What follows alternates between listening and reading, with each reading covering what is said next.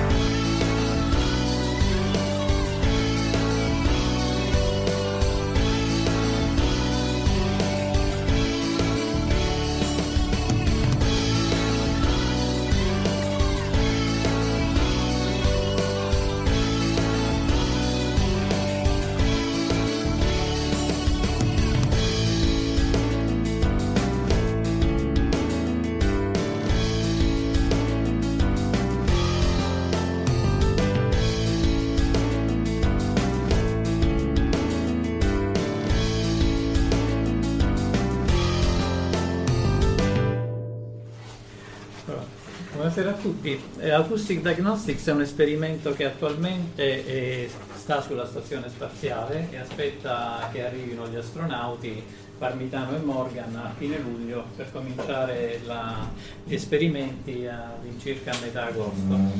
È un esperimento che nasce dal Intanto è finanziato dall'ASI, realizzato qui all'Università di Roma Tor Vergata, al Dipartimento di Fisica, dove mi occupo da una ventina d'anni di questa diagnostica piuttosto raffinata della funzione uditiva umana basata sulla misura delle emissioni autoacustiche, che non so se tutti voi sapete cosa sono, magari farò una possibilmente breve introduzione per spiegare di che si tratta. E l'esperimento è realizzato in collaborazione con vari enti di ricerca, tra cui l'INAIL, il CNR, il Campus Biomedico, l'Università di Roma La Sapienza. E nasce dal problema di possibile perdita uditiva degli astronauti legata alla loro permanenza a lungo termine a bordo della stazione spaziale, dove ci sono essenzialmente due problemi. Uno, l'elevato livello di rumore di fondo non altissimo ma costante e molto fastidioso. E, il secondo problema è l'assenza apparente di gravità dovuta al fatto che si trovano in caduta libera che produce un, un, effetto come vi ha spiegato il collega precedentemente stamattina di modificare in maniera innaturale la densità dei fluidi intracraniali continuando a pompare liquidi verso l'alto quando non c'è più l'alto eh, pensando, in, insomma, il sistema omeostatico legato a questo fenomeno viene ingannato da, dall'assenza di gravità, per cui ci sono tutta una serie di problemi di cui gli enti spaziali si preoccupano. Uno, forse il più grave, è quello legato al bulbo oculare che viene sottoposto a una pressione esterna anomala, ma un altro problema potrebbe colpire l'organo sensoriale dell'udito, che è anch'esso un organo particolarmente delicato e raffinato e che è, pieno, è riempito di fluido è simile all'acqua e quindi subisce un'alterazione in assenza di gravità. E, siccome gli effetti che sono stati osservati dopo le missioni di lungo termine non sono comunque effetti molto chiari, molto... è necessaria una diagnostica molto sensibile. La diagnostica tra l'altro deve poter operare a bordo di una stazione spaziale dove appunto il livello di rumore ambientale è molto elevato, quindi le normali tecniche audiologiche che si vengono eh, realizzate, in, i test vengono realizzati in un ambiente silenziosissimo, una camera eh, isolata acusticamente, eh, devono essere effettuati in un ambiente molto rumoroso e inoltre lo strumento deve essere necessariamente leggero in modo tale da, essere, da poter essere mandato in orbita senza eccessivi problemi di costo, ingombro e tutte queste cose. Per questo motivo abbiamo scelto le emissioni autoacustiche come tecnica diagnostica perché non lavorando a livello della, son- della, soglia uditiva, ma sondando il sistema uditivo con degli stimoli ben oltre, ben al di sopra della soglia uditiva e registrando una risposta obiettiva da parte del, del sistema uditivo, che in risposta a stimoli acustici produce dei suoni che appunto si chiamano emissioni autoacustiche, questa tecnica obiettiva è molto meno sensibile al rumore ambientale di quanto non lo sia una tecnica psicoacustica basata sulla risposta del soggetto, che ovviamente è perturbata dal rumore ambientale in maniera irreparabile. E per realizzare una tecnica avanzata che porti al massimo, diciamo, le, realizzi al massimo le potenzialità diagnostiche della, delle emissioni autoacustiche, è necessario conoscere bene vari campi della fisica, non solo la fisiologia umana, ma anche eh, la meccanica ah, dei fluidi applicata e dei sistemi elastici applicata all'organo dell'udito che si chiama coclea, che forse conoscete, e questa mh, disciplina si chiama meccanica cocleare e mette insieme appunto la dinamica dei fluidi e molte tecniche mutuate dall'elettronica, tecniche sia di calcolo che di analisi dei segnali. E la coclea si comporta, è l'organo sensoriale dell'udito che si comporta in pratica come uno spettroscopio acustico, è in grado di misurare, di separare le diverse componenti in frequenza del segnale acustico sfruttando un fenomeno che si chiama tonotopicità di quella struttura che vedete in grigio qui nella parte destra. Questa qui è la coclea, questa è una quella che si muove è una rappresentazione dell'orecchio medio che funge da adattatore di impedenza, un sistema che essenzialmente fa sì che il suono esterno raggiunga l'organo sensoriale che effettivamente è la coclea senza essere riflesso da un mismatch di impedenza drammatico che c'è fra il canale uditivo e l'organo sensoriale che è un sistema ad alta impedenza perché è immerso in un liquido viscoso. E ehm, la coclea è composta essenzialmente da questo elemento elastico che si chiama membrana basilare che divide in due una cavità piena di liquido. Nel momento in cui viene eccitata dalla vibrazione della staffa, che è l'ultimo elemento dell'orecchio medio, la pressione in una delle due metà del, dello spazio occupato dal fluido viene modulata in modo insomma, eh, riproducendo la forma d'onda del suono incidente con un andamento quindi temporale della pressione che si traduce in un segnale forzante differenziale ai capi di una membrana elastica che si comporta localmente come un oscillatore un oscillatore con delle proprietà matematiche molto interessanti perché è un oscillatore non lineare e attivo, cioè il sistema, un sottosistema di cui poi parlerò, è in grado di immettere potenza nel sistema quando il sistema viene stimolato. Questo si intende attivo. E una caratteristica fondamentale di questo sistema è la sua tonotopicità, ossia ogni punto di questa membrana lungo questa direzione longitudinale risuona a una frequenza differente per cui si realizza una mappa in cui la coordinata longitudinale è in corrispondenza bionivoca con la frequenza locale di risonanza, esattamente come succede lungo la tastiera di un pianoforte. Le frequenze più basse risuonano all'estremità della coclea, le frequenze più alte, circa 20 kHz nell'uomo, nell'estremità più vicina. Grazie a questa selettività, essenzialmente quando eh, uno stimolo che contiene tante frequenze incide sul sistema, ogni frequenza va in modo selettivo a eccitare un punto diverso della membrana basilare, perché lì dove incontra il proprio sito risonante genera una modulazione di ampiezza molto ampia e in conseguenza il sistema nervoso è in grado di riconoscere dalla posizione dell'eccitazione la frequenza del suono, quindi si parla proprio di spettroscopia acustica. Queste, ehm, la meccanica cocleare studia appunto l'interazione fra un fluido incompressibile e una membrana elastica, questo è il sistema che studiamo, e prevede la propagazione in avanti di onde che si chiamano traveling waves, la cui esistenza è stata dimostrata sperimentalmente circa 90 anni fa, e che si propagano longitudinalmente lungo la membrana basilare come oscillazioni sia della pressione differenziale fra le due metà del liquido che della posizione trasversale della membrana. E queste onde sono delle onde particolari, onde lente, si propagano a circa 10 metri al secondo, a differenza delle onde sonore, si propagano due ordini di grandezza più veloci in un liquido e sono quelle che trasmettono il segnale che contiene l'informazione sensoriale acustica, a differenza delle onde sonore che si trasmettono anche nel liquido ma non trasmettono alcuna informazione. E, essendo il sistema tonotopico, ogni punto viene essenzialmente deformato soltanto da una particolare frequenza e questo permette al sistema nervoso di analizzare il segnale tramite un array di sensori distribuiti lungo la direzione longitudinale che trasmettono indipendentemente informazione legata a tutte le frequenze che compongono il segnale. Inoltre un altro fenomeno interessante è che essendo il sistema non lineare è in grado di produrre delle eccitazioni che si, tra- si propagano poi a loro volta come onde in avanti e all'indietro lungo questa struttura elastica che si chiamano prodotti di distorsione e queste onde sono a frequenza diversa rispetto agli stimoli a cui è sottoposto.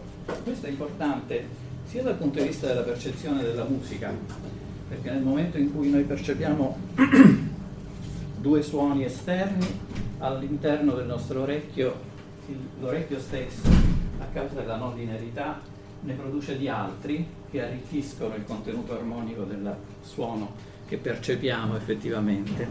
Ed è importante come tecnica diagnostica perché ci permette di individuare nelle frequenze di questi prodotti di distorsione dei segnali di chiara origine cocleare che non sono presenti nello stimolo esterno ma sono manifestamente prodotti dalla coclea.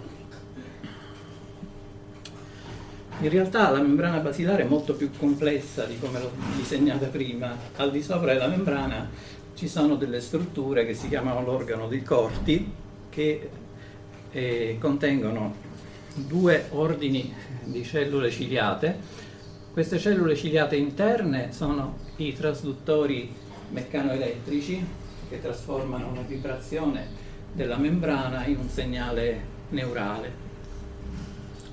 Altre cellule, che si chiamano cellule ciliate esterne, invece svolgono una funzione diversa, cioè nel momento in cui la membrana viene eccitata, il piegamento delle ciglia di queste cellule che vanno a toccare quella membrana sovrastante che si chiama membrana tettoria, produce un segnale elettrico, ma non è un segnale elettrico che viene inviato al sistema nervoso, è un, sistema, un segnale elettrico che agisce sulle cellule stesse, che sono costituite di tessuto muscolare, le fa contrarre in fase con la vibrazione iniziale, amplificando di un fattore 100 la vibrazione del sistema sensoriale.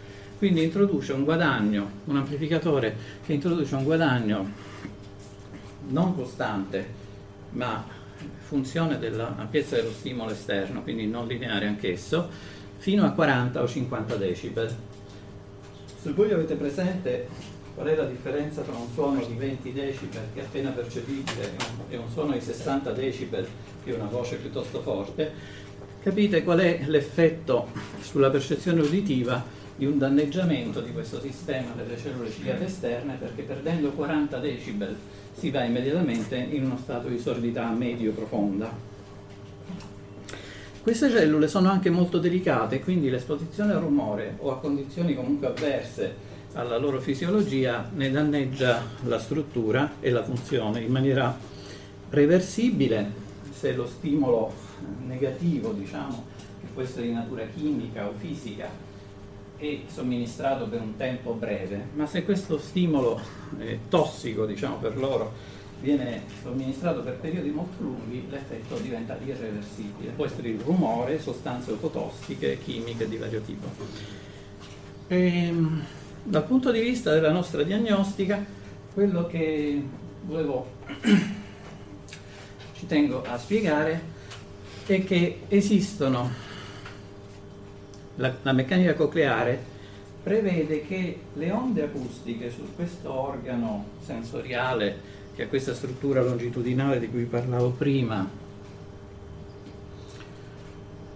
che trasmette il suono essenzialmente in avanti, dalla sorgente che si trova a sinistra verso i recettori che si trovano a destra, ognuno alla sua frequenza, è in grado anche di trasmettere segnali nel verso opposto.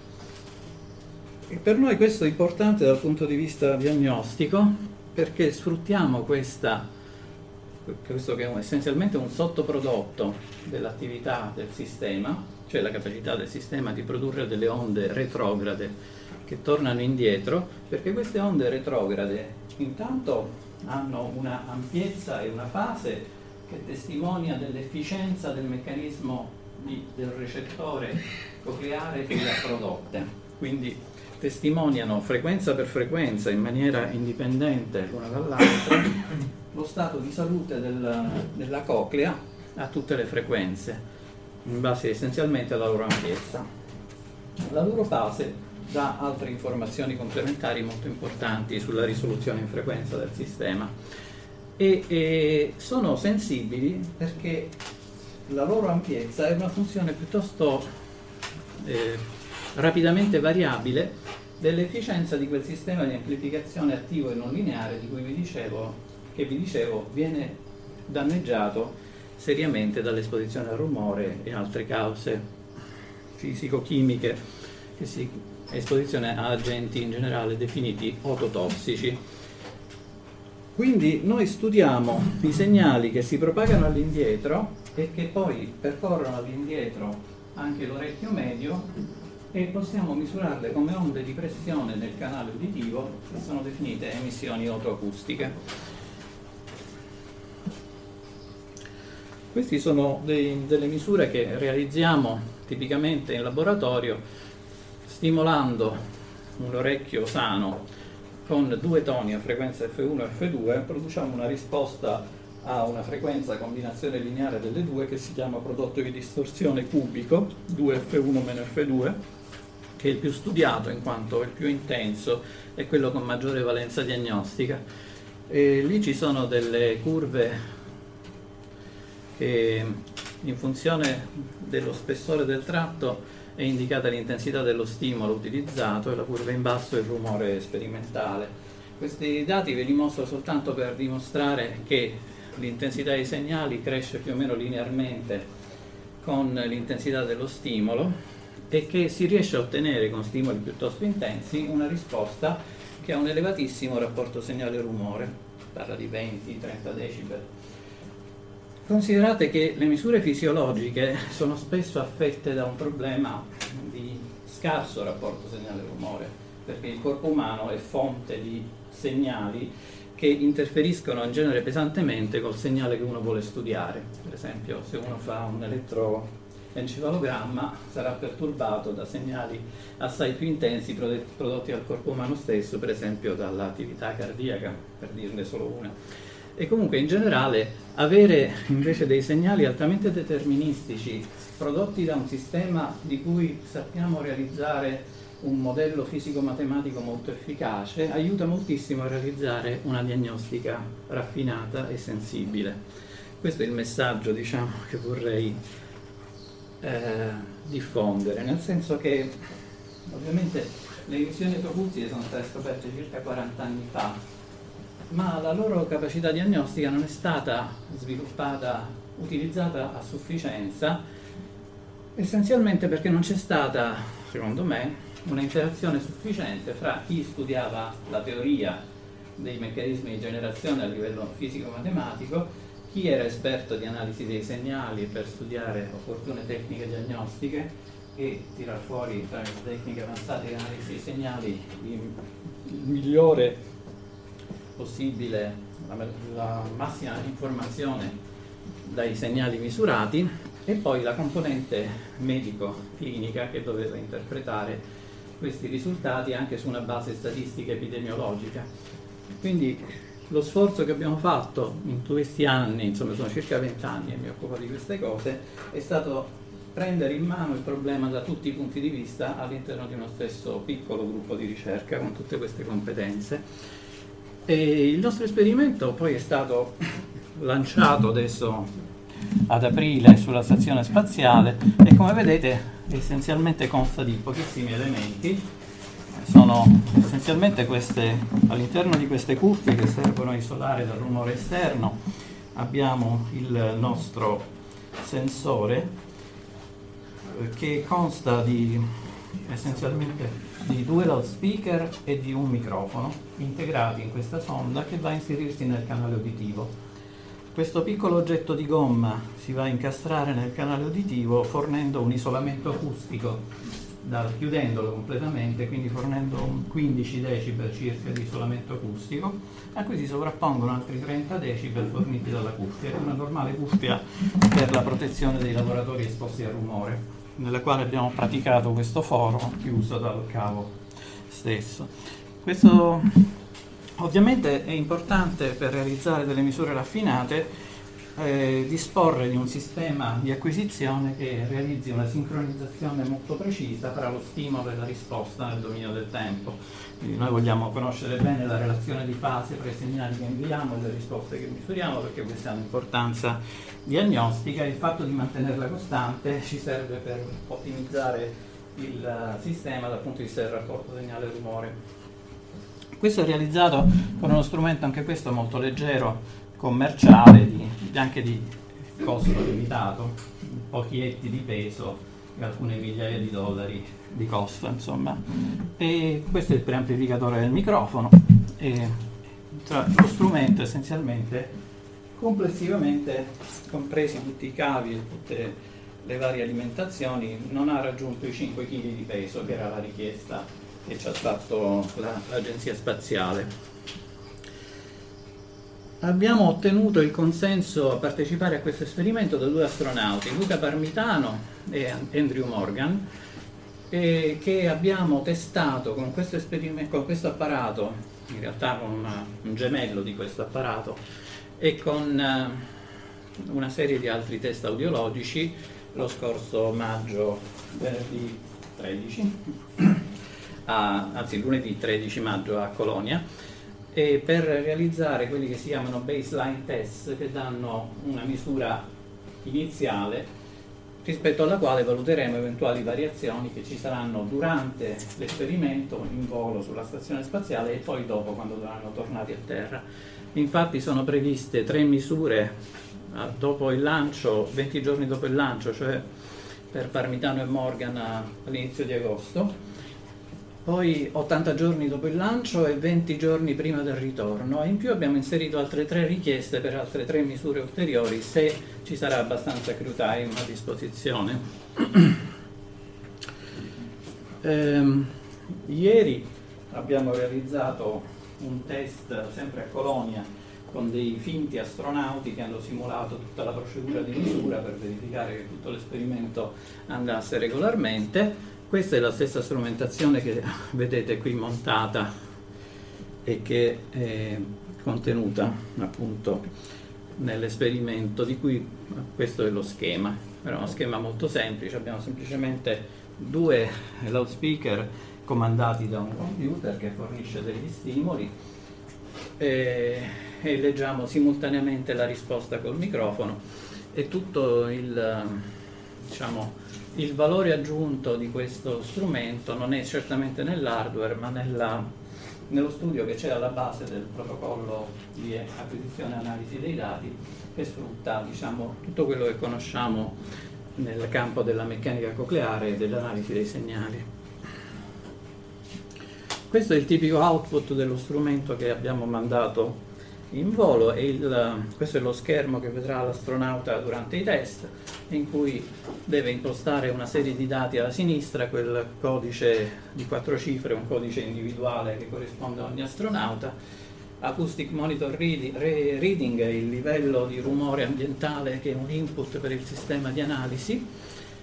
E poi deve semplicemente impostare orecchio destro e sinistro e osservare l'evoluzione del segnale. In verde c'è il, il segnale misurato, che l'ampiezza del prodotto di distorsione, in questo caso il mio orecchio, quindi non è un granché come segnale perché ho una certa età. Gli astronauti presumibilmente, cioè ho visto, hanno dei segnali un po' più intensi essendo più giovani e in bianco c'è il livello del rumore acquisito con 30 medie. E, tra le eh, caratteristiche innovative di questa strumentazione ce ne sono due molto importanti. Uno è il fatto che usiamo una tecnica con degli stimoli CIRP, quindi i toni in realtà non sono dei toni a frequenza costante, ma modificano lentamente la loro frequenza, i toni di stimolo. E utilizzando questa tecnica si possono ottenere in breve tempo degli spettri in alta risoluzione frequenziale. E questi sono la base per poter utilizzare delle tecniche di analisi dei segnali nel dominio tempo-frequenza, un dominio congiunto in cui si riesce a separare i segnali sia in base alla frequenza che in base al ritardo di fase.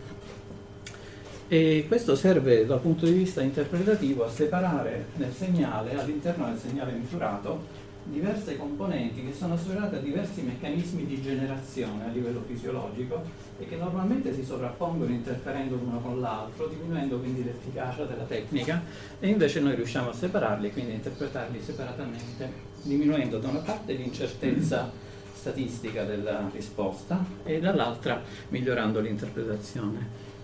E questo utilizzando una tecnica che abbiamo in realtà applicato noi per la prima volta qualche anno fa a questo campo. E poi un'altra cosa che abbiamo utilizzato, siccome soprattutto nelle misure in cui la sonda deve essere inserita personalmente dall'astronauta stesso, è molto importante, non potendo essere sicuri che inserirà la sonda esattamente nello stesso modo nell'orecchio, dobbiamo tener conto del fatto che a diversa profondità di inserzione di una sonda in un canale che viene chiuso da una parte dal timpano e dall'altra della sonda stessa modifica pesantemente l'acustica dell'ingresso del segnale di stimolo e quella di uscita del segnale misurato, introducendo delle frequenze di risonanza che sono funzione della lunghezza del canale. Quindi spostare avanti e indietro la sonda modifica pesantemente sia lo stimolo che la risposta e allora abbiamo dovuto introdurre un sistema di calibrazione nel canale uditivo che equalizza la cosiddetta pressione forward. Sapete che la pressione è un campo scalare in realtà, però lì in una cavità longitudinale si possono separare le componenti che si propagano in avanti da quelle che si propagano all'indietro di questo campo. E equalizzando il campo che si propaga in avanti siamo sicuri di equalizzare lo stimolo che effettivamente viene trasmesso all'orecchio medio, quindi poi alla coclea, e non quello misurato dal microfono che contiene ambedue le componenti e quindi è molto sensibile alle riflessioni e alle onde stazionarie. E quindi questo tra l'altro si applica anche all'interpretazione corretta del segnale di origine autoacustica, che essendo misurato all'ingresso del canale, questa è una cosa un po' più delicata, non è detto che abbia le stesse caratteristiche spettrali del segnale emesso dal timpano, perché il timpano che si trova all'altra estremità della cavità, alle frequenze delle onde stazionarie, può non avere la stessa ampiezza che misuriamo all'altra estremità della cavità in alcuni casi per alcune frequenze di risonanza sono uguali, per altre dove c'è un minimo c'è un massimo dall'altra parte. Quindi ci si può ingannare pesantemente anche nell'interpretazione del segnale di ritorno. E questo sistema garantisce di non essere sensibili a questi problemi, che sono quelli che poi in realtà hanno limitato storicamente l'utilizzo di questa tecnica. Uh, in realtà misureremo anche altre cose con questa tecnica perché separando le componenti possiamo studiare separatamente anche la risoluzione in frequenza e questa tecnica di calibrazione ci dà delle informazioni sull'impedenza d'ingresso dell'orecchio medio che quindi viene anche monitorata in volo grazie a questo aspetto legato alla calibrazione della pressione forward. Quello che ci aspettiamo è possibilmente di non trovare nessun, nessun effetto, questo sarebbe l'ideale perché vorrebbe dire che una permanenza di 5-6 mesi a bordo della stazione non danneggia in nessun modo l'udito degli astronauti. Viceversa, se dovessimo trovare degli effetti avversi in un periodo di 5-6 mesi, dovremmo preoccuparci soprattutto in vista di missioni più lunghe destinate all'esplorazione del sistema solare. E ehm, una ricaduta positiva, diciamo, che anche di interesse, è quella di, avendo realizzato un sistema innovativo, sensibile, portatile, che fa una misura obiettiva della sensibilità uditiva, ovviamente ci sono delle applicazioni in altri ambiti non necessariamente spaziali, come per esempio effettuare questi test in ambienti rumorosi come quelli industriali, oppure ehm, applicazioni, visto che si tratta di una tecnica obiettiva, quindi indipendente dalla collaborazione del soggetto, nell'audiologia dei soggetti non in grado di fornire una risposta o per motivi psichici o perché molto giovani, i bambini neonati, questa tecnica ovviamente è una tecnica diagnostica molto utile e anche applicazione ovviamente in medicina legale. È finito.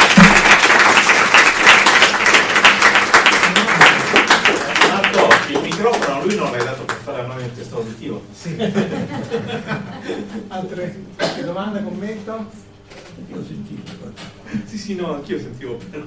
No, la dico, io ho bisogno Quanto tempo durerà ogni volta che uno degli astronauti metterà il dispositivo? Il test dura circa 4 minuti ah, per ogni orecchio, quindi diciamo che saranno sottoposti al test per una decina di minuti consecutivamente e lo effettueranno back to back, come dicono, prima uno e poi l'altro per risparmiare la quantità di tempo che è enorme, che è necessaria per mettere sull'esperimento, anche se si tratta di quattro cavi, e smontarlo poi e rimetterlo a posto, perché per 10 minuti di test essenzialmente ci sono due ore dedicate all'esperimento, perché ci sono 40 minuti di montaggio e mezz'ora di smontaggio. Ah, ecco perché avete fatto i tre test opzionali se c'è tempo. Se c'è tempo, sì, possibilmente appunto queste tecniche, sembra tanto 40 minuti per montare un apparato, ma bisogna considerare che sono in assenza di gravità e che non è il loro lavoro principale, quindi riconoscere dove attaccare i vari cavi può non essere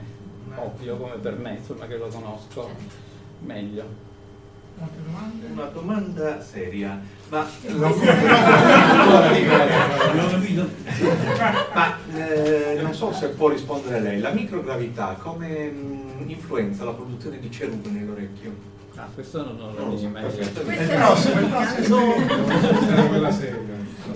È una cosa per i, importante però perché appunto la produzione di cerume eh, rischia di interferire con questo tipo di esperimento. Sì. E non credo che gli astronauti si puliscano le orecchie, detto fra noi. Questo non l'ho chiesto. Non lo fate. No. Ora. Ma.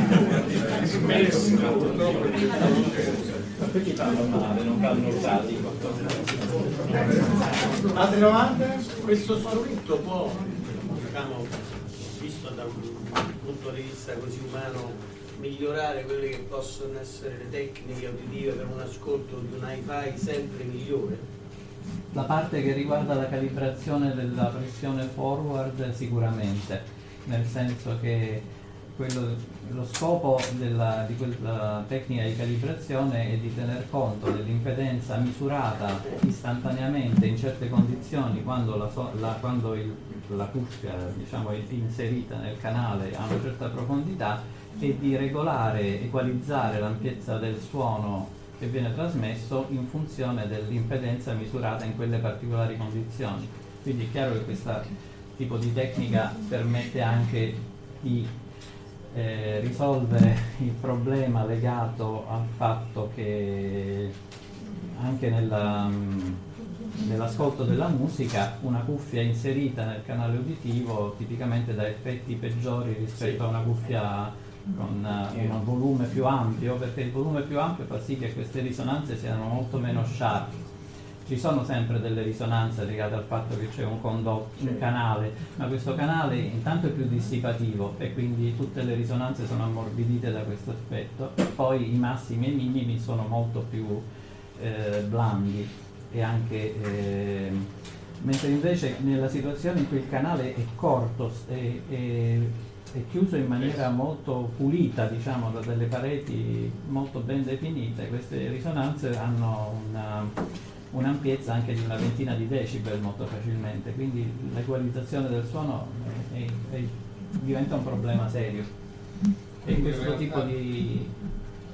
Sì? In realtà impiegato, come diceva lui, uno potrebbe farsi un'analisi dello spettro dell'orecchio proprio, vedere quali sono le cose che introduce lui e mettere di converso cambiare il, il, suono che sente in modo che mettendo delle componenti in controfase eliminino i suoni che Questo si può essere, può essere fatto automaticamente. Allora, si possono fare due cose. Una è equalizzare il suono in maniera obiettiva, poi si può tener conto della propria risposta che misura la differente sensibilità, una specie di risposta in frequenza dell'orecchio a livello di recettore complessivamente, per compensare ed equalizzare ulteriormente in modo soggettivo. Anche per ogni persona c'è il suo modo praticamente poi di si risolvono, non siamo tutti uguali. Sì, diciamo che la, l'andamento in funzione della frequenza delle emissioni autoacustiche è strettamente correlato alla soglia audiometrica, quindi in qualche modo se si modula l'ampiezza del segnale se in modo complementare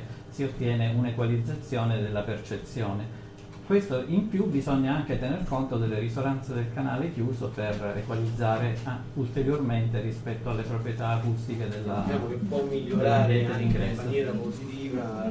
Comunque esistono già dei, dei, prodotti commerciali che realizzano la seconda di queste due cose, cioè la, um, l'equalizzazione soggettiva in base a...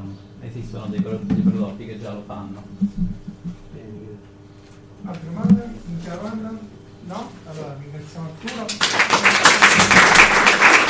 Passiamo al professor Narici con cui collaboriamo da un numero preoccupante di anni. Lui si occupa appunto di dosimetria e misure della reazione parziale anche per gli effetti neurofisiologici. Eh, ha mandato nel 2006 al TEA che appunto è questo grande casco che misura la, gli effetti della radiazione sugli astronauti e eh, verrà lanciato di nuovo con un ulteriore strumento ah, quest'anno con la parità. Eh, eh, come nota all'Adere la figlia Altea, si chiama Altea anche la figlia con l'esperimento o viceversa, è l'autrice del disegno che, che fa da locandina di questo evento. 14 anni fa. Eh, lì un numero preoccupante. Di anni. Vediamo un po'. Ma questo è collegato secondo te? Ora sì. Ora sì. Mm? Non l'ho mai fatto, bisogna. Bisogna. Eh, no. Ah sì sì sì, no, no, non mi capisco.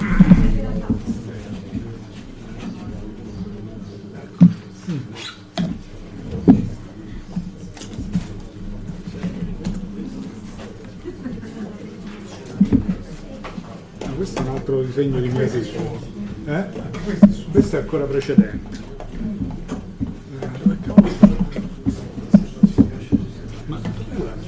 Ah ecco. Devo riuscire a capire da dove. Qua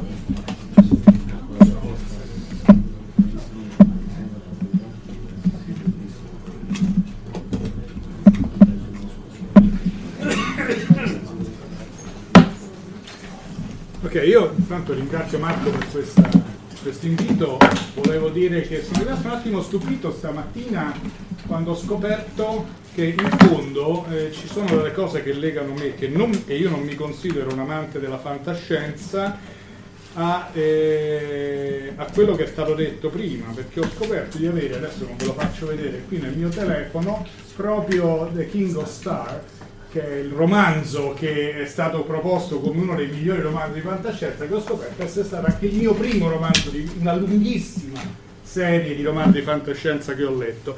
E tra l'altro, non banalmente, è quello a cui ho sempre fatto riferimento quando ero piccolo, questo romanzo l'ho letto, cioè avevo 7-8 anni, eh, per la mia passione per l'esplorazione umana nello spazio, diciamo passione per l'astrofisica, per le stelle e l'esplorazione umana. Dopo una laurea e un dottorato in onde gravitazionali che sembravano andare in quella direzione, ho derazzato completamente e poi sono tornato 20 anni fa per un caso, offertomi dal, dal professor Pigozza, a eh, rioccuparmi, ma, non so più 20 anni, sono quasi 30, ehm, a rioccuparmi di esplorazione umana nello spazio e quindi così nascono un po' le cose che ti andrò a raccontare. È chiaro che raccontarvi un esperimento di dosimetria nella stazione spaziale, cioè di misura di radiazione nella stazione spaziale, significa anche raccontarvi un attimo perché si fa e che cosa è stato fatto prima. Questa slide è molto bella eh, perché eh, vi racconta, anche un po' ormai datata, perché tutte queste slide eh, diventano datate nel giro di eh, pochi semestri. Vediamo se riesco a trovare il pulsante. Eccolo. Ehm, e racconta un po' come la NASA vede i prossimi anni. Questa parte sotto è quella più dedicata all'esplorazione spaziale e qui vedete l'Orion, eh, qui addirittura ancora c'erano gli asteroid redirect mission, cioè la, la, portare eh, anche l'essere umano eventualmente su un asteroide, poi e questa cosa stata completamente cancellata e, e, come è stato detto stamattina qui vado veloce perché fondamentalmente alcune delle slide, alcuni dei concetti che io avevo preparato sono stati già detti. Questa slide l'avete già vista stamane ed è la roadmap eh, che bene o male mettono insieme le varie agenzie spaziali in cui possiamo vedere che finalmente torneremo intorno alla Luna e sulla Luna nel giro di pochi anni. Eh, qui veramente c'è da crederci, nel senso che si parla oramai di 5-6 anni, anche se eh, tutto sta a vedere. Quello di Marte è sempre distante 20 anni da quando ho cominciato questo, questo lavoro. A, a, Marte ci saremmo arrivati fra 20 anni. Mi auguro, perché per anche motivi diciamo personali di resistenza su questa terra, mi auguro di vederlo a questo punto. Però ecco, non vado più in dettaglio su questo che avete già visto. Però la radiazione, come è stato già detto, è uno dei problemi principali per i voli in deep space. Questa slide vi fa vedere molto approssimativamente perché fondamentalmente a terra eh, queste sono unità di eh, radiazione e il Sievert SV è bene o male una unità eh, fisica eh, in qualche modo eh, rovinata, tra virgolette, da un elemento biologico, di stima biologica, che è questo Q, che è legato al tipo di radiazione incidente e vi dice che non tutta l'energia che arriva sul corpo produce lo stesso danno. D'accordo? Quindi fondamentalmente è una, entità, è, una, è una, unità molto importante per quanto riguarda il rischio. Vedete, se mettete ad uno la radiazione a livello del mare, eh, grosso modo è solo un fattore 2 se andate in cima a una montagna elevata. Come è stato già detto, stiamo a un fattore 40, ma che ancora sta ben dentro i limiti eh, diciamo, consentiti quando andate a fare dei viaggi aerei, specialmente ad alta latitudine arriva ad essere un fattore 300 sulla stazione spaziale internazionale che attenzione è più o meno uguale dal punto di vista integrato da quello che c'è su Marte. Su Marte non c'è il campo magnetico eh, terrestre, però siamo completamente riparati per metà del nostro orizzonte dalla, eh, dalla ehm, eh, dal Marte, dal pianeta, e fondamentalmente c'è anche un po' di atmosfera che non fa male, non è come la nostra ovviamente, ma produce un po' di schermo. Vedete invece che la cosa principale è proprio il viaggio. Viaggiare nello spazio fa ancora più male, d'accordo? E siccome ci vogliono anni per andare e tornare solo a Marte, poi figuriamoci dopo, il problema è grosso. E questa slide l'avete vista in altra configurazione già almeno due volte, questo solo per dirvi che le linee di campo magnetico terrestre, vedete, è, è di fatto un dipolo distorto, ma fondamentalmente più si va ad alta latitudine più c'è meno schermo. D'accordo? Questa potrebbe anche essere la ragione per cui un volo in cui state andando, come è successo a me, a, eh, a New York, invece di trovarsi davanti all'alta parte del, degli Stati Uniti, vi trovate davanti a Baltimora, che è a sud di New York, e la ragione è semplicemente perché hanno cambiato rotta per aumentare lo schermo rispetto a una di quelle grosse flare che c'è, che ogni tanto succedono anche quando state volando. Questo, questa slide vi dice semplicemente che nel momento in cui dobbiamo andare nello spazio profondo sparisce il campo magnetico, sparisce la, la protezione della, eh, della, eh, della Terra e dell'atmosfera, dovete proteggere l'equipaggio della navicella spaziale da questi e da queste entità. Da un lato i, cosmi, i, i galattici, cosmi, i, i, raggi cosmici galattici che sono ovunque, onnidirezionali, sono omogenei, nascono, come abbiamo sentito, eh, dalla, da molto lontano e dall'altra eh, quelle che io chiamo solar particle events che sono dal punto di vista della fisica solare una specie di back product, side product di quelle cose bellissime come questa che vi sono state fatte vedere prima perché chiaramente i fisici solari sono più interessati alla riconnessione magnetica sul Sole e anche al fatto ai fotoni che arrivano. Ora i fotoni a noi fanno poca paura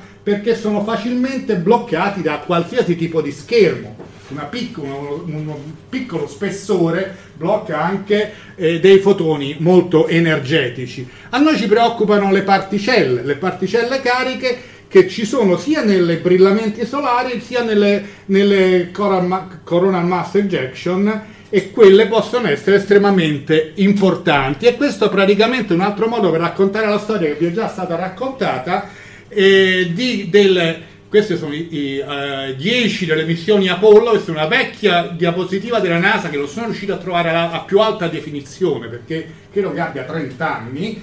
E, ehm, vedete qui non si capisce ma c'è scritto Fatal, chiaro il... Anche se, e vedete questa è la, è la flare che il mio collega vi raccontava tra l'Apollo 16 e l'Apollo 17 Ora, studi successivi hanno, hanno, detto che molto probabilmente non sarebbe stato fatal, ma comunque avrebbero avuto dei problemi eh, di salute estremamente gravi e pesanti.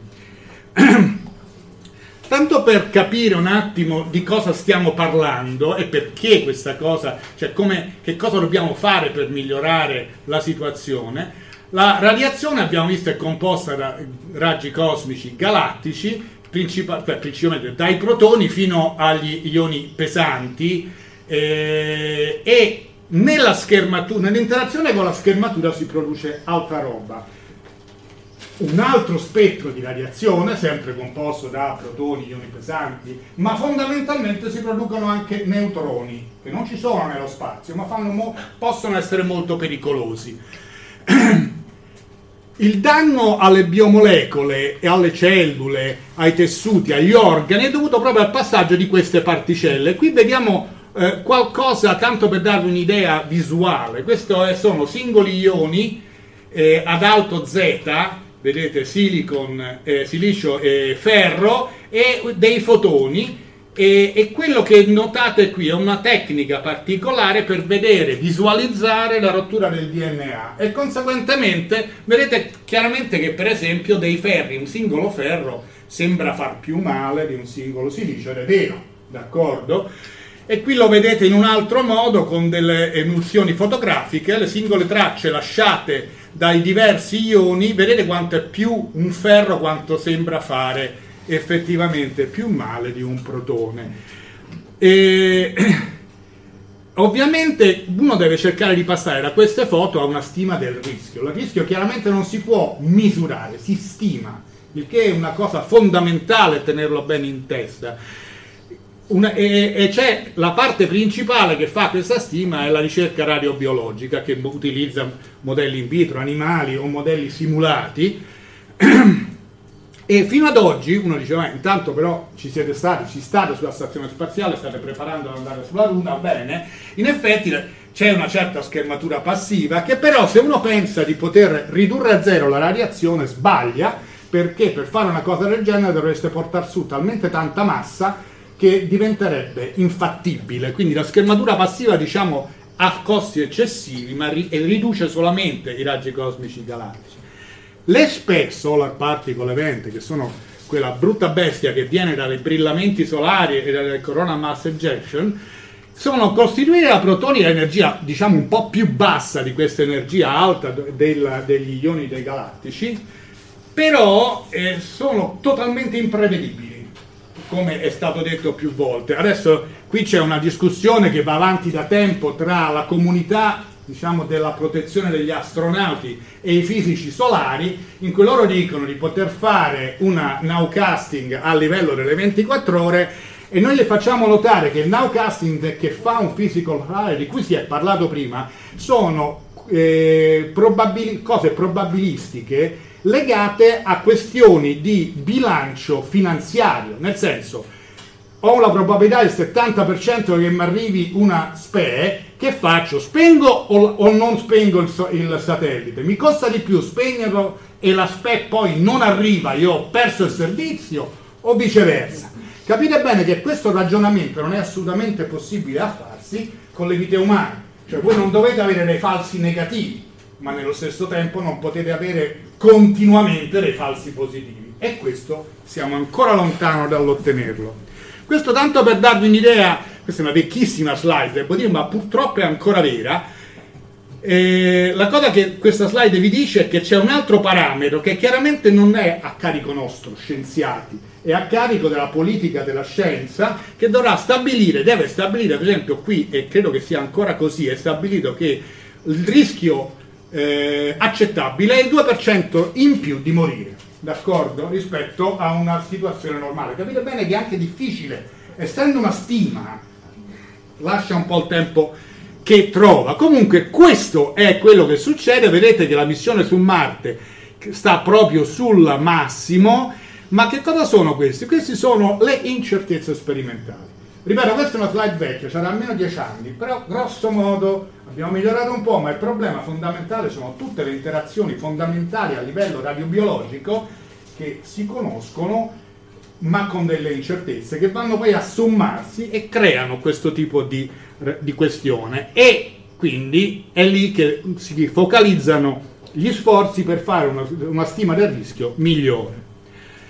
Tanto per darvi un'idea rapidissima, questa è la, è la, misura della radiazione della Stazione Spaziale Internazionale, qui ci stanno dentro protoni e eli, questo è il ferro, questo è eh, un limite inferiore perché questo è misurato con Altea, lo vedremo da un attimo, eh, diciamo non misura tutti i protoni, quindi grosso modo questo picco sta qua nella realtà, vedete c'è una differenza di 5-6 ordini di grandezza tra il numero di eh, ferri e il numero di protoni, quindi uno dice va bene cerchiamo di di guardare i protoni. Non è vero perché se uno va a pensare che il ferro fa male di più del, del protone, come abbiamo visto nelle primissime slide, questo è un modello, tra virgolette, di rischio, in questo caso per il cancro e per la leucemia.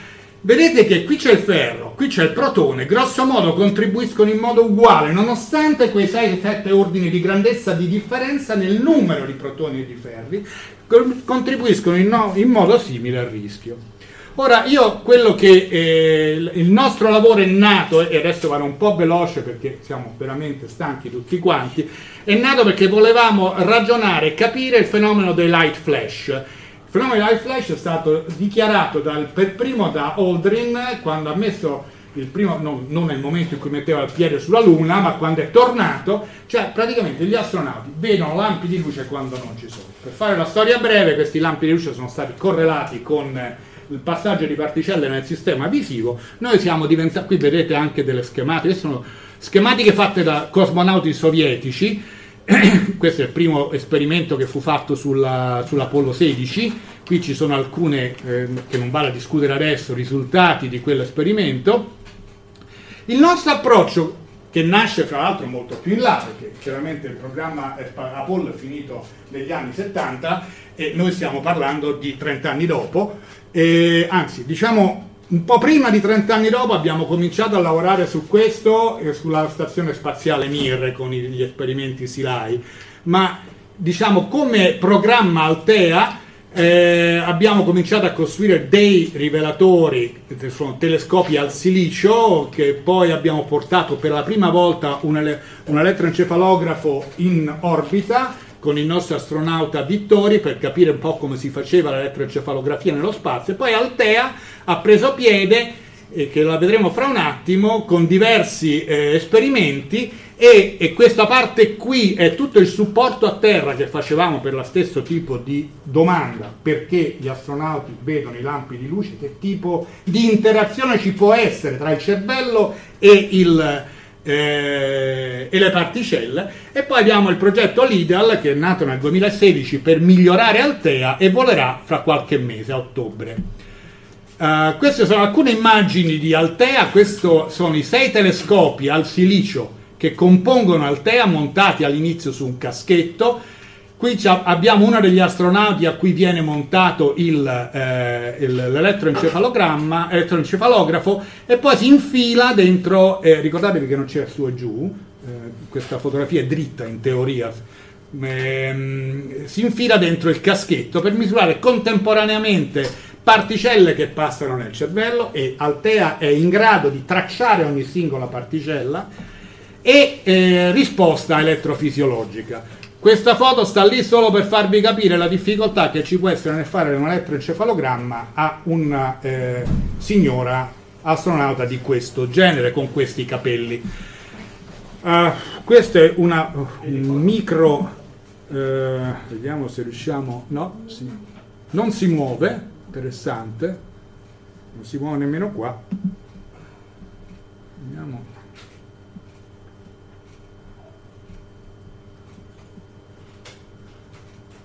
Se ci riesco a farlo partire, bene, ma... No, niente, non, mi dispiace. Poi se lo volete vedere, qui vedevate uno degli astronauti che si, monta, si automontava l'elettroencefalogramma, l'elettroencefalografo. Questo ha portato a eh, diciamo, poter dire che l'occhio di fatto funziona anche come un rivelatore di particelle, questo è un, è un segnale elettrofisiologico che viene dopo il passaggio dello ione sulla eh, retina.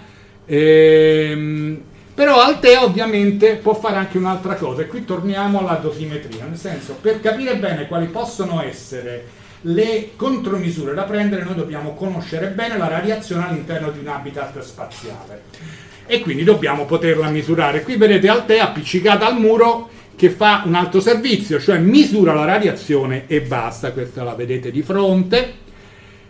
Però è chiaro che se dobbiamo misurare la radiazione magari non la mettiamo sopra un caschetto e quindi un secondo esperimento l'ha portata in una configurazione cartesiana. Qui vedete eh, Paolo Nespoli che sta prendendo le foto prima di posizionare Altea, per esempio qui, che è sullo starboard della, eh, del modulo americano e della stazione spaziale dove in questa posizione ha preso i eh, dati per più di un anno.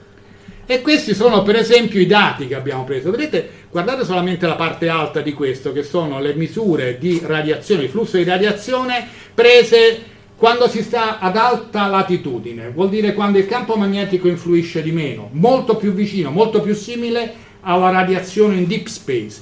Guardate questa netta discesa durante due anni.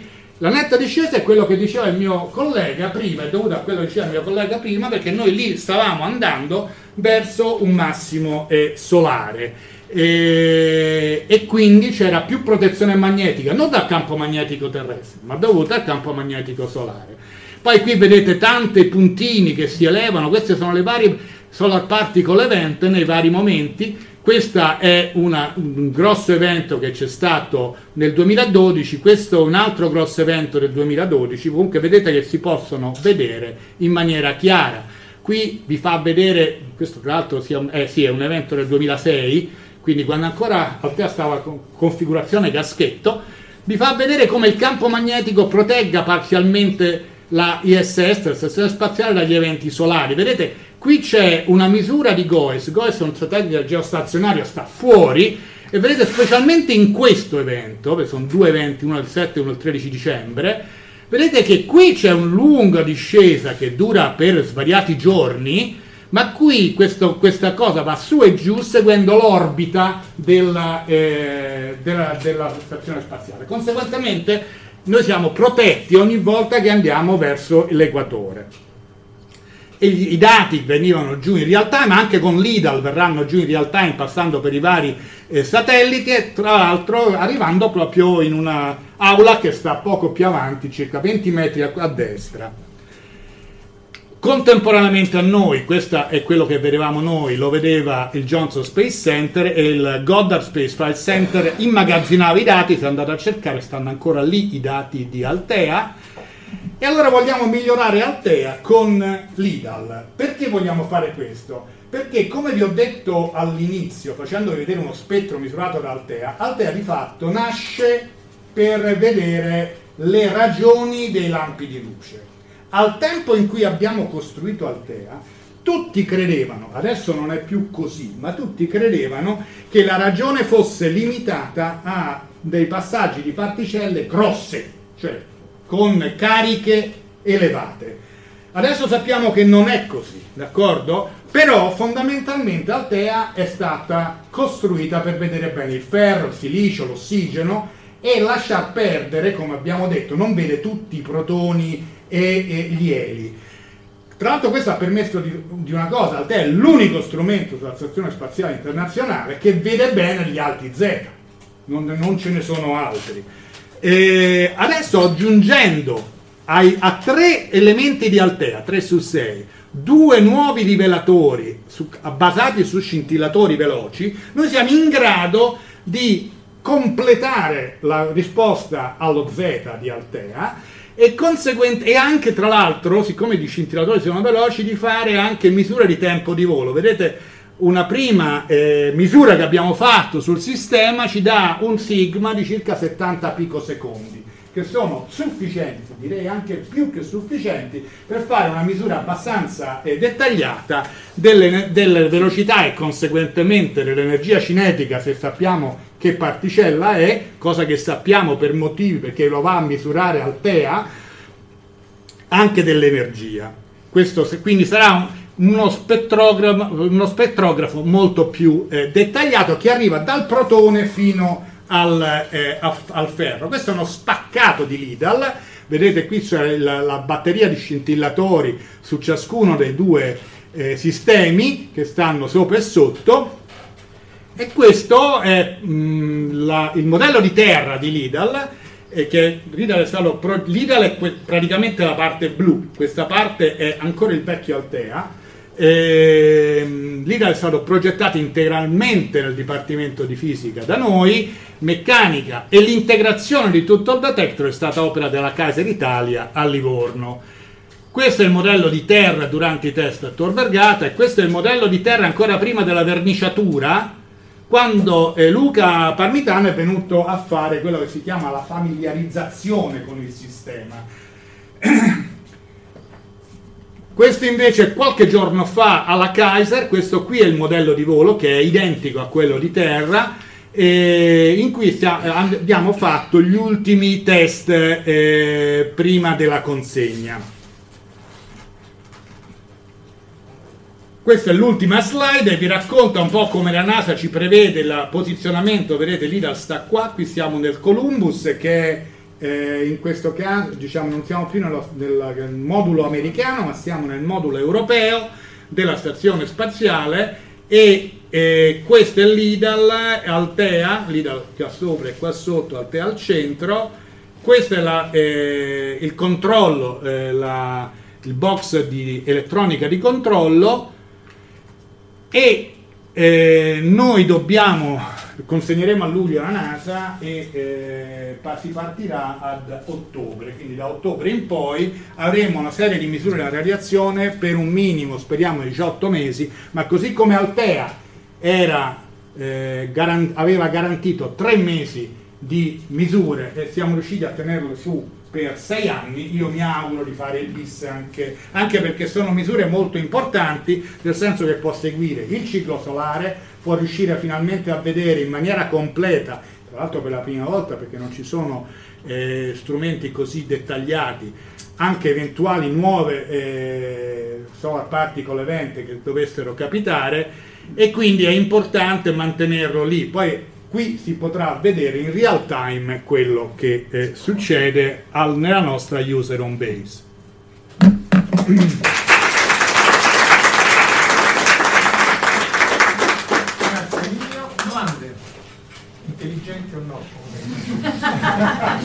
Serie o meno. Serie o meno. I, I, dati come li, li, raccogli? I dati vengono qua direttamente. Loro c'è la telemetria. C'avete la telemetria, sì. qui dal... I dati vengono mandati da White Sand eh, sotto fibra ottica oceanica, vengono qui al, al, al Fucino, dal Fucino passano al Mars, dal Mars passano qua. Quindi sì, potete sì. fare. Ma quanti anche... sono però al giorno? Stiamo parlando, beh dipende perché questa cosa è tutta da vedere. Eh, noi abbiamo fatto delle stime che grosso modo quello strumento dovrebbe vedere esattamente un fattore 3 di più di Altea.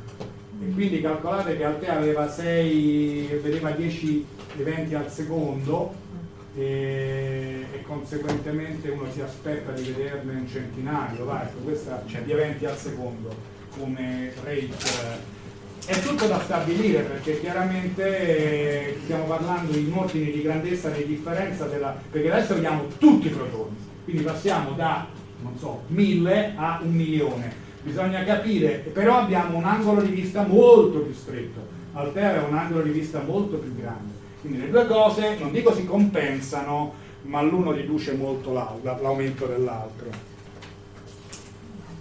Praticamente però ammazza eh? gli altri Z, i protoni ammazzeranno. Per no, perché abbiamo fatto una specie di pipeline in cui noi costruiamo, eh, il counter è completo, i protoni li, eh, li definiamo solamente fino a che c'entrano, quando non c'entrano per non ammazzare gli altri Z rimangono gli altri zero. Questa è l'idea un po'.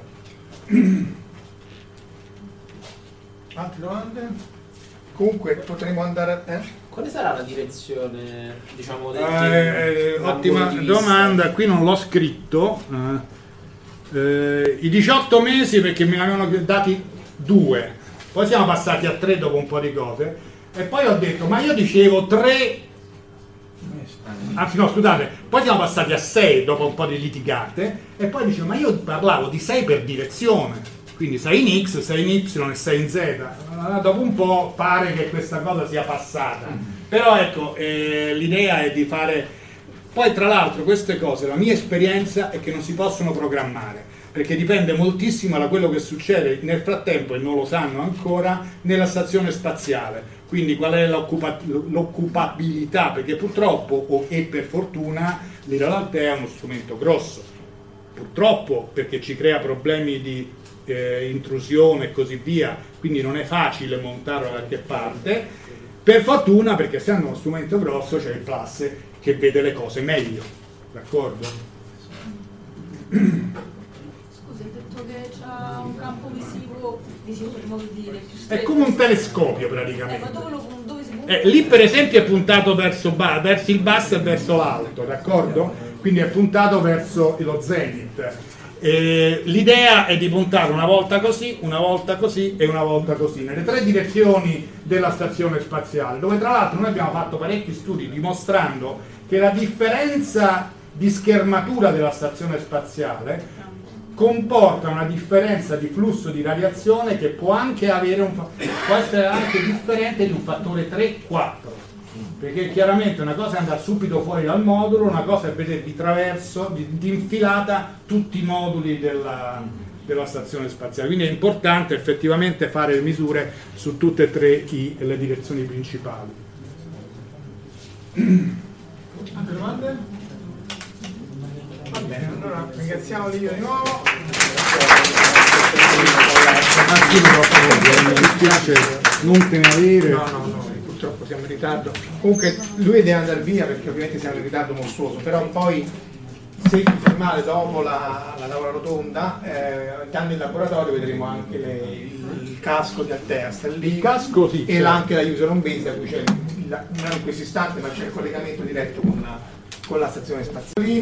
Sono eh, il principale investigator di uno di questi tre esperimenti, Mini Euso, e essenzialmente anche questo è sulla stazione spaziale con Luca Parmitano, è un esperimento per lo studio della radiazione ultravioletta dalla stazione spaziale alle emissioni terrestri della radiazione ultravioletta. Eh, qualche brevissimo cenno, poi magari appunto dopo la, la tavola rotonda andiamo lì, ne parliamo con l'oggetto proprio davanti. Questa è l'energia dei raggi cosmici, eh, Luca quando parla dei raggi cosmici carichi che provengono dal Sole nel sistema dello spazio interplanetario stanno alle energie più basse, ma il flusso, questa è la quantità di raggi cosmici che ci sono, il flusso è molto elevato e quindi possono dare un rischio alla radiazione e la radiazione come rischio radioattivo all'uomo. A energie un po' più alte appunto c'è Altea che, eh, di cui ha parlato Livio fino adesso e questo è il casco, sono i moduli che ha fatto vedere in configurazione casco e in questo intervallo quindi parliamo di rischio per l'uomo.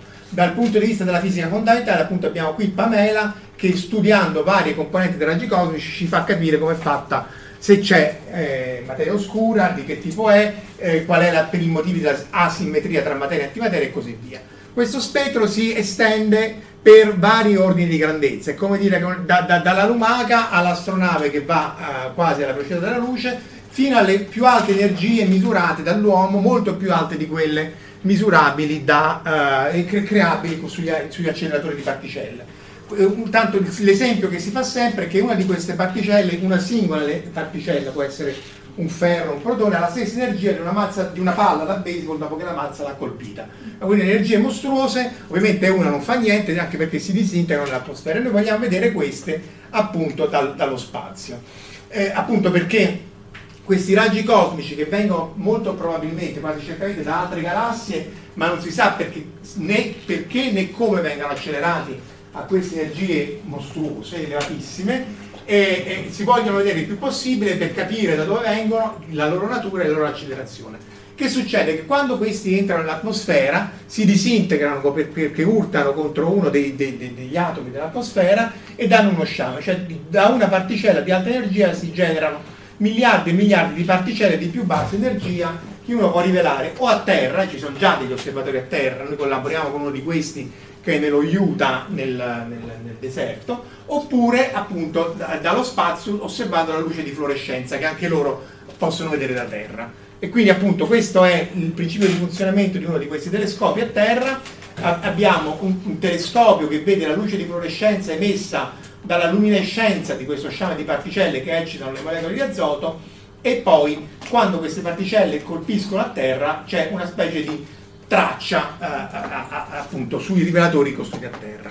Nello spazio, appunto questo è tutto un programma, il mini EUSO fa parte di un programma che va avanti anche questo da un numero preoccupante di anni, nel senso che abbiamo dovuto prima realizzare un rivelatore a terra nello Utah davanti a quello di Telescope Array, poi abbiamo fatto vari voli su pallone, uno dal, dal Canada, uno dalla Nuova Zelanda e Mini EUSO che vedrete di là è il primo che appunto va nello spazio e osserva solo la luce di fluorescenza quindi da questa luminescenza dei raggi cosmici però dall'alto piuttosto che dall'asso. Ci sono tutta una serie di, va- di vantaggi, oltre al fatto che è più figo, però dal punto di vista scientifico il vantaggio è che eh, puoi osservare entrambi gli, es- gli emisferi, l'emisfero nord e l'emisfero sud, quindi guardi sia una parte del cielo extragalattico che l'altra parte del cielo extragalattico. La, uh, li osservi senza effetti prospettici, quindi le correzioni sono di un certo tipo eh, minori, ci sono altri problemi se sei a 400 km non a 10 come i telescopi a terra, quindi la luce è molto di meno e servono delle grosse, delle grosse, lenti. E questo fa parte di un programma di osservazioni che adesso si sta evolvendo verso telescopi molto più grandi perché appunto la luce è così piccola che le lenti devono essere anche grandi come questo tavolo qua. Ancora non le abbiamo realizzate ma vari prototipi sono stati fatti. Appunto questo è Telescope Array questi sono solo dei flash anche perché siamo talmente in ritardo che appunto se vogliamo ne parliamo più tardi. Questi sono gli specchi di telescope array che appunto guardano la luce di fluorescenza nel, nel, da, da, terra e noi abbiamo realizzato questo telescopio con questa lente di un metro per studiare e soprattutto calibrare il nostro nuovo strumento con quello la cui fisica e la sistematica è ben più nota da eh, appunto a terra. Poi abbiamo fatto un primo volo da pallone nel 2014, un volo francese sponsorizzato appunto dal CNES, che è l'agenzia spaziale francese. Questo è il, è il pallone vero e proprio, vedete qui c'è un pallone più piccolo perché il payload in realtà è qua. Quando lo sganciano il pallone, questo qui ausiliario serve a ridurre lo strappo al, al, al payload che appunto ha volato per una notte in agosto 2014. E questo è il pallone, questo è un collega Giuseppe Osteria di Napoli, grosso modo sono un paio di tonnellate in una specie di cabina del telefono con polistirolo galleggiante eh? si doveva fare blu e te scriverci Police Box e appunto questa è la superficie focale in effetti bisogna, perché c'era un altro che dobbiamo fare. C'è il copyright. E questa è la superficie focale. Allora, questa è identica a quella che sta in camera pulita. Sono, è, è, è come una superficie focale della macchina fotografica, solo che riesce a vedere il singolo fotone e fa una foto ogni 2 microsecondi e mezzo. Quindi sono eh, 400.000 o 40.000, mi sbaglio sempre, foto al secondo la risoluzione spaziale però è ridotta, sono 48x48 pixel, quindi 2000 pixel, comunque è sufficiente per quello che dobbiamo fare noi. E queste sono le lenti di Fresnel fatte in Giappone dai colleghi de, del Riken. Appunto anche qua il, il, polistirolo ci ha aiutato perché è caduto in uno dei rarissimi laghi del Canada, però, però è andata meglio perché ha ridotto l'impatto, quindi alla fine è andata meglio. E, poi è stata riciclata per il volo del secondo pallone che è stato nel 2017, lancio della Nuova Zelanda volo super pressurizzato, quindi in teoria poteva volare anche 100 giorni, in pratica no. Eh, vedete qui il, lancio, il sistema di lancio è differente, questo qui è il pallone, poi la gru sgancia il pallone, questo qui è il paracadute che, che nel caso che uno riesce, vuole tentare di recuperare il payload si può aprire, questo qui è il vero e proprio payload, è appunto eh, è stato lanciato, ha fatto le sue misure, questo per esempio è un laser. Allora, siccome la foto è fatta ogni due adesso ci torno indietro, la foto è fatta ogni due microsecondi e mezzo, e il laser che sparava dallo Utah a 20 km di distanza essenzialmente si muove a scatti, perché è talmente veloce che appunto il laser via via che va su verso l'alto eh, si vede la luce del laser che si muove nel campo di vista. E quindi questo qui è essenzialmente quello che noi vediamo e vedremo nello spazio. Ovviamente ci sarà anche un laser che, americano che spara verso la parte russa della stazione spaziale, ma quello non è proprio detto a tutti, ma insomma. non, non specie non ai russi. Non sulla stazione spaziale, nel campo di vista. Eh, sì, infatti i russi se ne fregano, nel campo di vista non verso la stazione spaziale. Questa è una meteora. Allora, mentre quelle foto lì erano ogni 2 e 5 microsecondi, questa qui essenzialmente dura un paio di secondi. Vedete, questa qui si muove nel campo di vista, c'ha queste tipiche eh, esplosioni tipiche di una meteora, quindi studieremo anche le meteore, ma quello che noi andiamo cercando è la materia strana nucleare, ossia degli oggetti che non hanno questi flash, si muovono a velocità molto più alta perché vengono dal mezzo interstellare e non dal mezzo interplanetario e quindi eh, potrebbero essere il vero stato fondamentale della materia potrebbero stare al centro delle stelle di neutroni. Non è mai stata osservata se uno riuscisse a osservarla insomma sarebbe, sarebbe bello. eh, esatto però più che lo smog infatti devi comprare la muta la sub perché questo qui il pallone che cercava anche la testa nucleare lanciata dalla Nuova Zelanda dalla terra di mezzo di Peter Jackson eh, e, e, niente dopo 12 giorni per una, un buco del pallone eh, ragazzi ho un buco sto pallone e, e, per un buco nel pallone purtroppo vedete che eh, c'ha, una, c'ha la ballista, cioè c'ha, c'ha, la zavorra che lascia, tira, sale, scende, sale, scende, pure contro vento andava e alla fine è caduto, è stato, cioè, è stato fatto terminare dopo 12 giorni nelle Galapagos, che va benissimo eh, perché rispetto a una notte delle prime osservazioni abbiamo un sacco di dati, però poteva fare 100 giorni un giro intorno a tutta la Terra, quindi insomma eh, anche qua stacce e vabbè, fa parte della, della, della, della ricerca scientifica.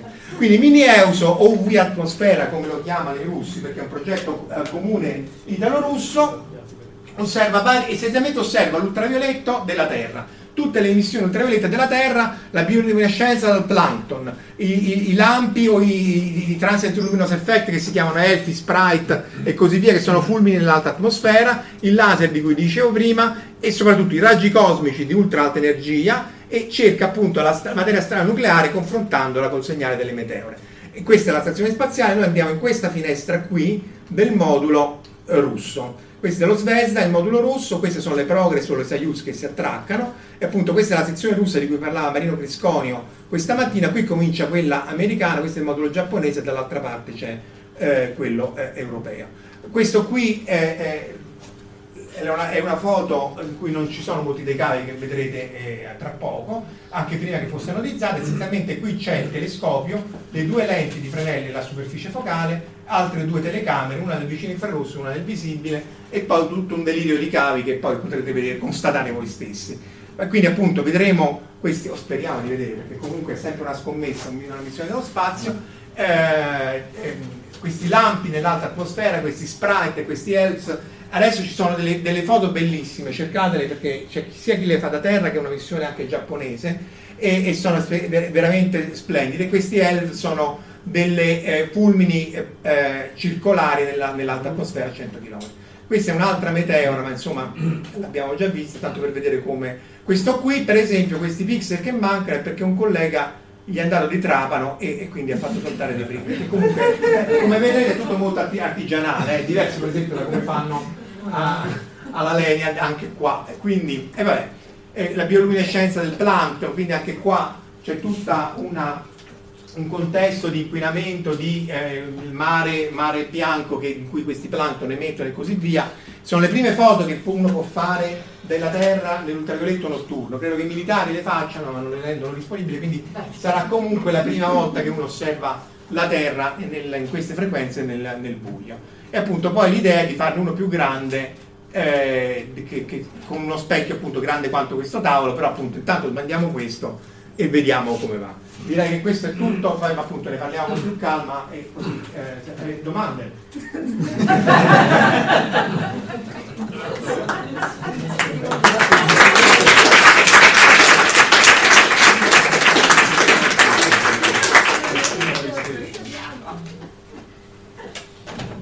Nessuna domanda, perfetto. Allora. Ah, no, ah, no, eh, sì, se volete dire veramente, voi, voi vedrete sta a fare così in questo stato un po' desnudo e dobbiamo chiuderlo per venerdì prossimo perché il 31 deve essere librato a Siena per fare vibrazioni che simulano il lancio in maniera che poi dopo un paio di settimane i russi dell'agenzia spaziale vengono constatano che è tutto perfetto e, e poi lo possiamo consegnare a Mosca già ne abbiamo fatto uno che è quello ingegneristico è stato a Mosca, ha fatto tutti i test e adesso quello vero, che è questo qua, deve funzionare per davvero. Quindi eh, appunto, ecco perché c'è lancio 15 agosto sì, il lancio dovrebbe essere il 15 agosto perché appunto Parmitano va sul 20 luglio la progress è ancora il 31 eh, luglio però probabilmente sarà spostata di un 15 agosto Ok, ci ho detto. Una cosa eh. fondamentale che volevo far notare, e lo, lo vedranno, che praticamente anche dentro un dipartimento di fisica, una sezione in FN, è possibile preparare, eh, anzi sono state preparate eh, grossi, anche grossi esperimenti o meglio esperimenti come questo, cioè c'è una possibilità di essere dentro. Questo senza voler togliere alle grandi, alle grandi aziende, però eh, i costi sono eccezionalmente diversi e, e forse anche la si è riusciti a, qui dentro, almeno con anche i nostri colleghi in giro per l'Italia, ad acquistare una competenza tale di essere veramente in, in concorrenza veramente con le grandi, con le grandi aziende, vi rendete conto, spedendo insomma, alcuni esperimenti, specie Pamela, eccetera, che hanno delle dimensioni da, da aerei, insomma, da altri posti. Beh, Pamela sono 500 kg, lo vedrete, perché è, veramente è, è gigantesco, è quello che ha fatto vedere lui questa mattina, ma lì c'è il modello ingegneristico, questi sono più piccoli, ma appunto... Sì, ugualmente uno di questi è tutta un'altra cosa, Adesso abbiamo fatto anche un altro che è andato con i cinesi, un altro apparato con i cinesi, ha volato il, è volato il febbraio del 2018, anche quello costruito sempre con l'appoggio degli altri colleghi di altri dipartimenti, ma sempre integrato qui. Questo, è una, questo lo, lo, trovo una cosa di grande, Perché è una grande nicchia, importanza. È una nicchia di grande, di tra virgolette mercato scientifico in cui se li facessi tipo grandi esperimenti Planck, Herschel e così via, il costo sarebbe 100 o 1000 volte superiore, quindi non, non lo fai, o ne fai molti di meno. In questa maniera te li fai da solo e quindi si riesce a fare appunto Pamela. Però c'è una, però c'è una possibilità di uno scambio tecnologico con le piccole aziende perché loro sono poi quelli che diciamo poi eh, eh costruiscono i pezzi di elettronica, pezzi di meccanica, fanno gli studi, eccetera. C'è, c'è, un vantaggio anche sotto punto, questo punto di vista, questo possiede trasferimento tecnologico. Beh, al tema poi l'ha fatto la Lab che Elenia Spazio è diventata tale. Beh, Lenia sì, ma già l'Idal è stato fatto qua dentro. Ma anche la Lenia è stata progettata da noi, eh, non è da te, scusa, la te è stata progettata da noi fino all'ultimo, all'ultimo chiodo. Avete ascoltato Fantascientificast, podcast di fantascienza e cronache della galassia, da un'idea di Paolo Bianchi e Omar Serafiti, con il contributo cibernetico del Cylon Prof Massimo De Santo. Potete seguirci ed interagire con noi sul nostro sito fantascientificast.it su Facebook alla pagina Fantascientificast, su Twitter sul profilo at Fantascicast, sul nostro canale Telegram t.me slash fantascientificast, sulla nostra community Telegram t.me slash fsccommunity. Se siete particolarmente timidi, potete utilizzare la vecchia, cara e affidabile posta elettronica, scrivendoci all'indirizzo redazione fantascientificas.it. Tutte le puntate sono disponibili sul nostro sito, su Apple iTunes, su Spotify e su Podbean all'indirizzo podcast.fantascientificas.it. Se volete, potete lasciarci una valutazione a 5 stelle su Apple iTunes ed offrirci una birra romulana o un gotto esplosivo pangalattico, sostenendoci tramite una donazione PayPal utilizzando l'apposito pulsante sul nostro sito. Fantascientificast è una produzione amatoriale. Non si intende infrangere alcun copyright, i cui diritti appartengono ai rispettivi detentori. L'autorizzazione SIAE 5612I5359. Nessun byte e nessun tribolo sono stati maltrattati durante la produzione di questo podcast. Alexa 4 e l'equipaggio di Fantascientificast vi augurano lunga vita e prosperità e vi danno appuntamento alla prossima puntata lungo la rotta di Kessel.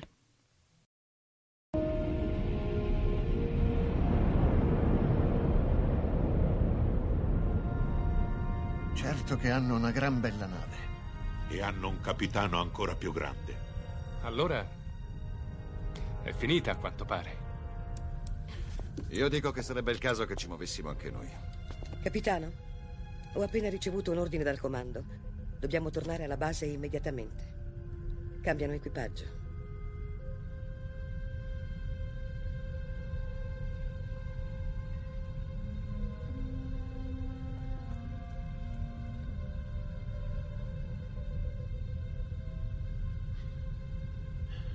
Se fossi umano, penso che ora la mia risposta sarebbe andate al diavolo.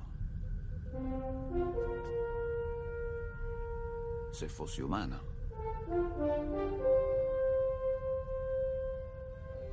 Che rotta, capitano.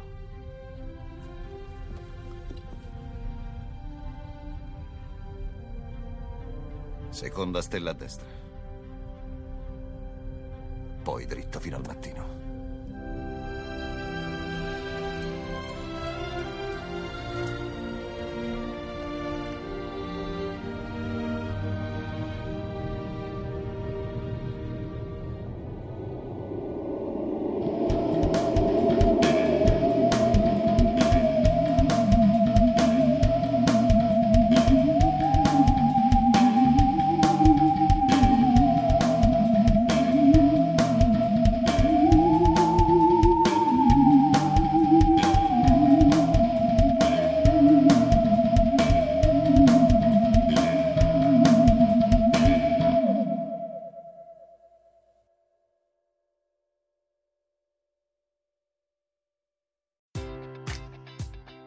Enjoy all your favorite sports like never before at BetMGM. Sign up using code CHAMPION and receive up to $1,500 back in bonus bets if you don't win your first bet. When you register with BetMGM, you'll get instant access to a variety of parlay selection features, live betting options, and the best daily promotions in the business. And with BetMGM at your fingertips, every play and every game matters more than ever. Remember to use code CHAMPION and receive up to $1,500 back in bonus bets if you don't win your first bet. Place your money line, prop, or parlay bets with the king of sportsbooks today. BetMGM and GameSense remind you to play responsibly. See BetMGM.com for terms. 21 plus only. Virginia only. New customer offer. Subject to eligibility requirements. Rewards are non withdrawable bonus bets that expire in seven days. Gambling problem? Call 1 800 Gambler. Promotion. Promotional offer not available in Washington, D.C.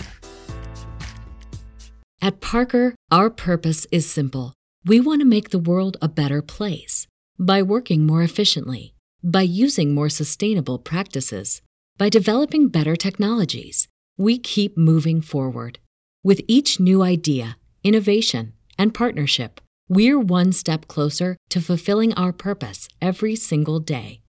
To find out more, visit parker.com/purpose. Parker, engineering your success.